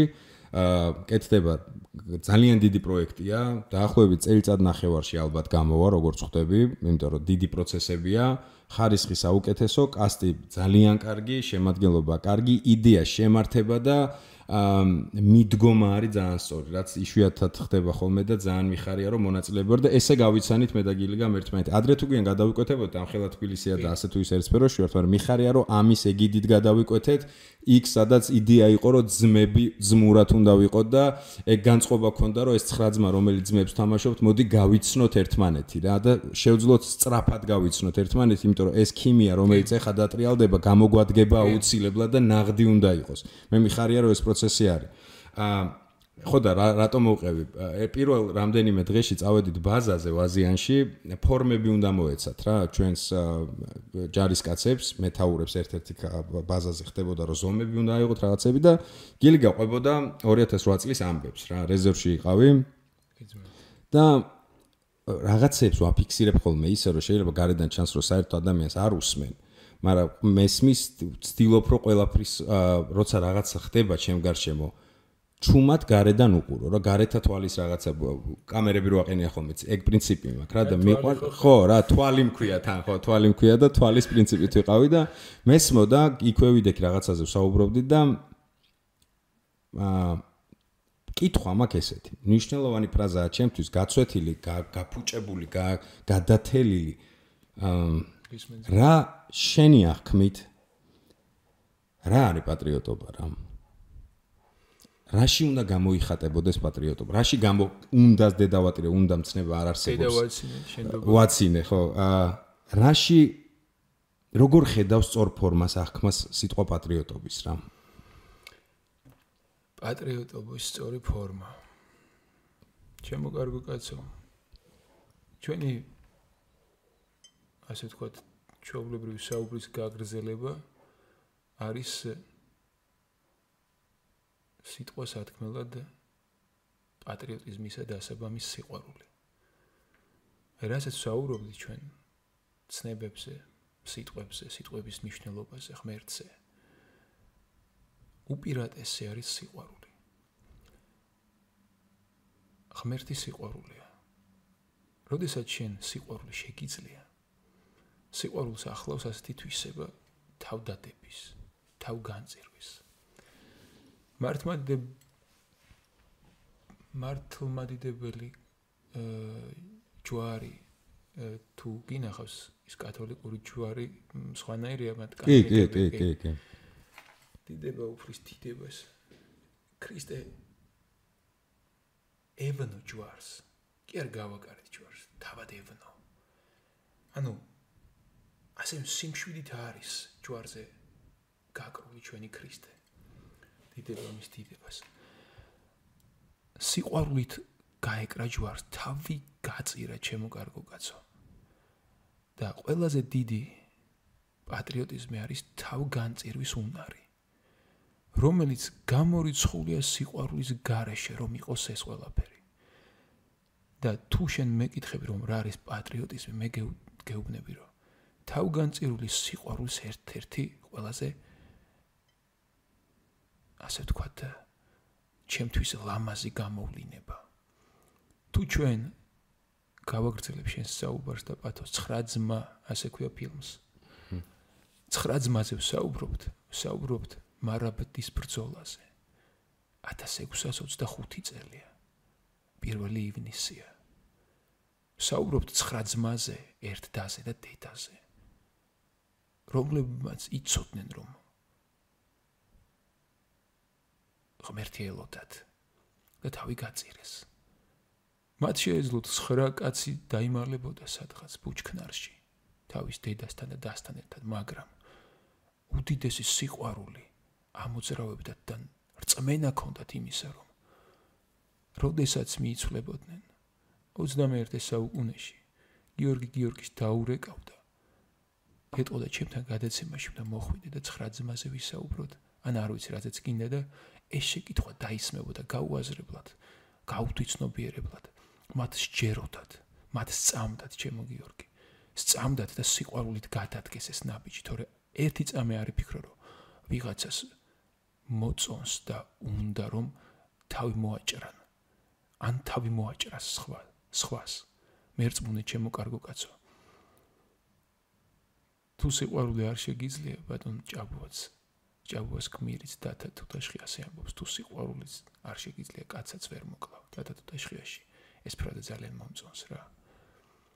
მაგრამ ასევე ვამბობ თუ სიყვარული არ შეგიძლია კაც სიცოცხლესაც ვერ აჩუქებ. და სიყვარულის გარეშე არ არსებობს ამოსუნთქვა კაცისა არც ჩასუნთქვა კაცისა. სიყვარულის გარეშე არ არსებობს არც სიტყვა დედის თქმა, არც მამის, არც ძმაო, არც დაო, არც ჩემო მეუღლებ, არც მე შენ მიყვარხარ, გამორიცხულია. სიყვარულია ბოროტს რომ სძლევს, სიყვარულია რომ შეგასხავს ფრთებს, შეებრძოლები გოლიათებს. დედამიწიდან მიფრინავ დღეს, თქვენ გთხოვთ და იმახსოვროთ ეს. სიყვარულია ბოროტს რომ სძლევს. სადაც სიყვარულია იქ ღმერთია და სადაც ღმერთია იქ გამარჯვება. ჩვენ სამწუხაროდ ყველაფერს მათემატიკური ფორმულებით ვთვლით და ვიჯერებთ აი ამ ორს მიუმატოთ 2 რომ 4-ია. არადა სიყვარულით სულ სხვა პასუხი მიიღება ჩემო კარგო კაცო. სიყვარული მიღმარი ყოველგვარი ლოგიკისა თუ ალოგიკისა. ასე რომ პატრიოტიზმი ჩემ თვალში ჩემი წარმოსახვით, ჩემი ციხე ტაძრის გადმოსახედიდან არის სიყვარულის უდიდესი განცდა, რომელიც იწყება საკუთარი დედით და მამით, დაძმით, გრძელდება მეუღლით, შვილებით, ძმაკაცებით, ნათესავებით, მიმერქმელებით, ნათლულებით. გააჩნია ვინ ვინ არის უცხოთი და მტრის სადღე გრძელოს სვამდით მე და ჩემი ძმაკაცები. ბოლო ბოლოში უკვე ინახის ბოლოს, როდესაც ამოწურავდით ჩვენ სათქმელს, ღირსეულ მტერს გაუმარჯოს ვამბობდით ხოლმე, ვინც უკნიდან ყელს არ გამოგჭრის და ლახვარს არ ჩაგარტყავს ზურგში. ღირსებით მოვა და გეტყვის რომ მე შენი მტერი ვარ. და როგორც მუცალს მარჯვენა არ მოსჭრა გაიყმა. აი დაახლოებით აი ამ დამოკიდებულებით თუ მტრობ კაცაც მე ვფიქრობ რომ დასასრული თუ არა ამ ქვეყნიური აღსასრული მაინც ღირსეული გექნება. და არავინ არ თქვას რომ ის ცხონდება და ის არ ცხონდებავ რა ვინ ცხონდებით და ვინ არა ეს უფლის ნება არის მხოლოდ. შენ უბრალოდ დაიმარხე სიყვარულით. იყავ მოთმინე იყავ მოწყალე იყავ გულწრფელი და თუ გსურს მეფობა იმსახურე და გამებდები უთოდ უფლის ნებით რა. ესეო ჩემი სათქმელიც მაგრამ არა. სერიოზული პოდკასტი. ზუხა ძმა იმედი არ გვიწყენ. თუ გვიწყენ კიდე ძმაო აი კარგი ვისკი დალია მოგიტან არ არის პრობლემა. ძმობის სიყვარულით ვამბობ ამ ამ ლექს. უფალმა იცოდეს რომ ნაღდი ვარ და ნაღდები ვართ ჩვენ ძმები ვინცა ვართ შვილი ვარ დედამიწისა დამკვიდრება მინდა ცისა. სანამ თვალში სხივი მზისა სურს დავთრგუნო ძალამტრისა წამს სამშობლო სიწმინდისა კულზე სიმბოლო მაგჯურისა სანამ თვალში სხივი მზისა ტვირთი უნდა ვზიდო ძმისა ამინ ძმა. ამინ ძმა ამინ. ამ ფრაზას ნახავთ. ამ ფრაზას ნახავთ და კვირდებით გესიამოვნებათ ეს არის ძალიან მნიშვნელოვანი კი კი ეს არის მნიშვნელოვანი ეპიზოდი ამ ფილმში არ მი არ ვიტყვი რა მოდი სურპრიზად დავტოვებ. ეს ფრაზა ძალიან ისეთი ლეიტმოტივად ძდევს ამ ამ ძმების ისტორიას და ავტორი აგერ არის და მახსოვს რომ გადასაღებ მოედანზე ვიყავი და გილი გამბობდა რომ ყველამ წავიკითხოთო რა ყველამ ყველამ წავიკითხოთო ცხრა ძმამის ფიცდებენ რა ერთი სიტყვით და ყოველი რაღაც საქმის წინ ერთგვარი ლოცვის რიტუალია და როგორც კი მოვისმინე აა თქვი რომ თქვი არა არავინ არ წაიკითხოს ეს არის გილიგას სასაკითხი იმიტომ რომ ის დუხი რაც მოაქვს. შენ წაკითხულს ვერ მოიტანს რა არტისტიც არ უნდა იყოს ახლა იქ. აა ჩემო ძმა. ჩვენი ლექსია ჩემი არა ჩვენი. აწი უკვე ჩვენია აწი უკვე ჩვენია. პროექტ წარმატებას უსურვებ ამ პროექტზე მოვა დრო და აუცილებლად უფრო დეტალურად ვისაუბრებ. მე მინდა ესეთი რაღაც თქვა რომ ძალიან მიხარია რომ მე და შენ გადავიკვეთეთ იმ მომენტში და იმ იმ ფორმით როგორც გადავიკვეთეთ. უფალმა უკვე დიცოდა საჭირო ესე იყო საჭირო ესე იყო საჭირო და მე ძალიან მიხარია რომ მე და შენ ერთმანეთი გავიცანით ერთმანეთს მები დავარქვით და ძალიან გულწრფელად ვისაუბრეთ რაღაც თემებზე რაზეც წამიღო და მინდოდა მომესმინა აზრი და მოვისმინე და ძალიან ასიამოვნები ვარ რომ პირველი სტუმარი ხარ 10 მაგათ უფრო ბედნიერი ვარო ესე დავიწყე და დანასორი გადაწყვეტილება მე მიღია. მადლობა ძმაო. აა ესეთი ტრადიცია გვაქვს ჩემო ძმაო ამ გადაცემაში რომ ბოლოსკენ რადგან აქტიური მაყურებელი მყავს და ძალიან კარგი მაყურებელი მყავს და ამისთვის მადლობას უხდი უკაცრე წელზე მეტია მემტკიცემენ. რჩევებს უტოვებთ ხოლმე აა როგორ რაღაცის იცი რომ სიტყვაზე სამი ფილმი სამი სერიალი, სამი წიგნი, სამი მუსიკა, ანუ რას უყურონ? შენზე რა მოახდინა შტაბეშტილება? ეხლა ხან სიტყვაზე რა ნახე? რომ შენ რო ამბობ, მე მე ამას პოულობ და ამონაცდება აქ ის პოსტერი. რა სიტყვაზე ფილმები რო ავიღოთ, რამდენად უყურებ ფილმებს, რამდენად გათვითცნობიერებული ხარ, ან რაღაცა გახსოვ, შეიძლება ძველი ფილმი იყოს, მაგრამ შენზე მოახდინა შტაბეშტილება. სამი ფილმი, რომელსაც ურჩევდი ჩვენ მაყურებელს რა. მოდით მაშინ შემიძლია რა თქმა უნდა ფილმები როგორ შეიძლება არ მომწონდეს მაგრამ მოდით გირჩევთ გულწრფელად რომ აი სამ ფილმს რა თქვენ მოგწონთ იმ ფილმებს იმ სამ ფილმს რა დროც ჭირდება რომ დასხდეთ და უყუროთ თუნდაც პოპკორნის გარეშე. დაფიქრდით ღმერთზე სამშობლოზე და საკუთარ ოჯახზე საკუთარ თავზე აი ის დრო რაც არის და იფიქრეთ რომ რისთვის ახართ დაბადებულები აი ამ ხორცელი სამყაროს მიღმა რა გსურთ განა რაც გსურთ აქამომდე რა იდეებიც გქონდათ. კიდევ ერთხელ გადახედეთ. მარადიულობას ემსახურება რამე კავშირში არის ღმერთთან. მე ფიქრობ ეს იქნება ჩემი სათქმელი რა პირველად ხდება ჩვენს გადაცემის ისტორიაში მსგავსი. მე ძალიან მომწონს ეს ამბავი. გილიგას რჩევა, მიღე ვერაფერს ვერ ამოვანათებ. საკუთარ თავთან მუშაობა იდეაში რჩევა, მეც გავითვალისწინებ მაგ რჩევას და იდეაში ნეტა ყოველი დღე ესე მთავრდებოდეს, რომ საკუთარ თავთან ეგ ანალიზი გავაკეთოთ. მე გავკადნიერდები და დავტოვებ, იმიტომ რომ უახლოეს კვირაში რაღაცეები ვნახე, რომელმაც დიდი შტაბერტილება მოახდინა რა. არის ესეთი ფილმებს ვიტყვი მეგობრებო. ეკოლოგიის თემა რო გითხარო რამეს ვაკეთებ განსაკუთრებულს თქო, მაგრამ ძალიან მადარდებს რა. ეკოლოგიის თემა ძალიან მადარდებს და ძალიან სადარდებელი თემაა. მეტი რო არ შეიძლება ისე სადარდებელი თემა არის და აი შეუნახე შვილებს მამა ხარ შენი ვალია, კი ბატონო. აა ხო და აი ტყე ახსენე და სულ ეძებ ხოლმე ძირითად პრობლემას რა, რადგან ესე აა ყველაზე ზედაპირზე თითქოს პლასმასის პრობლემაა. ეგეც უსიყვარულობით არის გამოწვეული. თავისთავად, თავისთავად და ბევრი კიდე ბოროტების გამო აღმოაჩინე ესეთი ფილმი, Netflix-ის ფილმია, ქვია მეკობრეები, დოკუმენტური ფილმია. ამონათ და ეხა პოსტერი. აა მე ვთვლი რომ ეს ფილმი არის აუცილებლად სანახავი იმისათვის რომ გადავაფასოთ რამდენად კიდე არასწორად აღვიქვავთ ეკოლოგიის პრობლემას. ანუ თურმე იმის გამო რომ ზედაპირული ცოდნა მქონდა მე პირადად მეგონა რომ ტყე არის და ხე ეს ფოტოსინთეზის და ჟანგბადის პრობლემა არის ტყეზე. ანუ მეგონა რომ თუ ტყეებს სიტყვაზე შევინახავთ რაც აპრიორ შესანახია და გასაფრთხილებელია სიმწვანე არის ძალიან მნიშვნელოვანი და ფილტვები დედამიწის გადარჩება. ამ ფილმში არის ერთი ძალიან საინტერესო ჟურნალისტის გამოძიება, რომელიც ეჯახება დიდ კორპორაციებს, ეს არის ჩუმად გადაღებული, ნახევრად დოკუმენტური, მხატვრული არის დოკუმენტური ფილმი, რომელიც იწება ესე რომ ზღვის პრობლემით იწება ოკეანეების პრობლემით რომ თურმე ძალიან ბევრი ნაგავია ხო? მაგრამ მეરે ტიპი ყვება ეს ძალიან საინტერესო ადამიანი რომ პლასმასი არის ყველაზე ბოლო ხარისხის პრობლემა.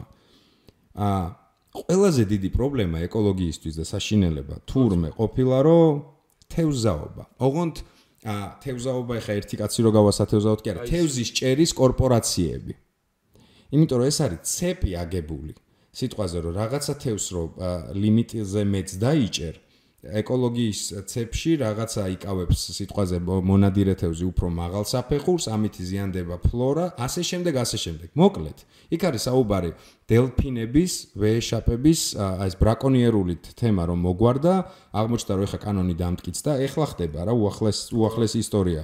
რომ განახლდა, შეიძლება ისევ დელფინების დაჭერა, თუმცა ამას ეს კორპორაციები აправებენ, რომ ესენი ვითომ ჭამენ იმ თევს, რომელსაც ადამიანები მივირთვევთ, თუმცა ეს არის ტყუილი გამოძიებით არის ყველაფერი დამტკიცს. მოკლედ, ეს არის ფილმი, რომელმაც რო უყურე, ერთი ორი დღე გამიჩინა ისეთი საფიქრალი, რომ მეგონა რომ ვიცოდი ეს. და თურმე მეუნება რომ არიცი და არ ფიქრობ და სულ სხვა ისიც პრობლემაა. ხე ტყე გასაგებია მაგრამ აღდგენის სიჩქარით ანუ ხეს და ტყეს აქ ბევრად უფრო პროცენტულად დიდი სიჩქარე აღდგენის ვიდრე იმ ეკოლოგიას. წყალმცენარეების და აი ამის განადგურებით იქ არის 2058 წელი.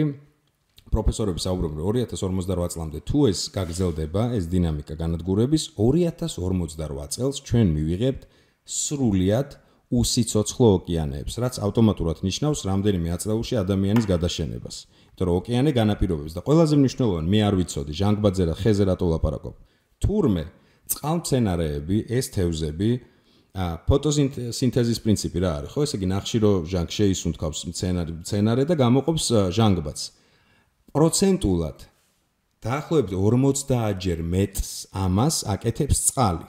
ანუ ის წყალმცენარეები, ის წყლის ცხოველები.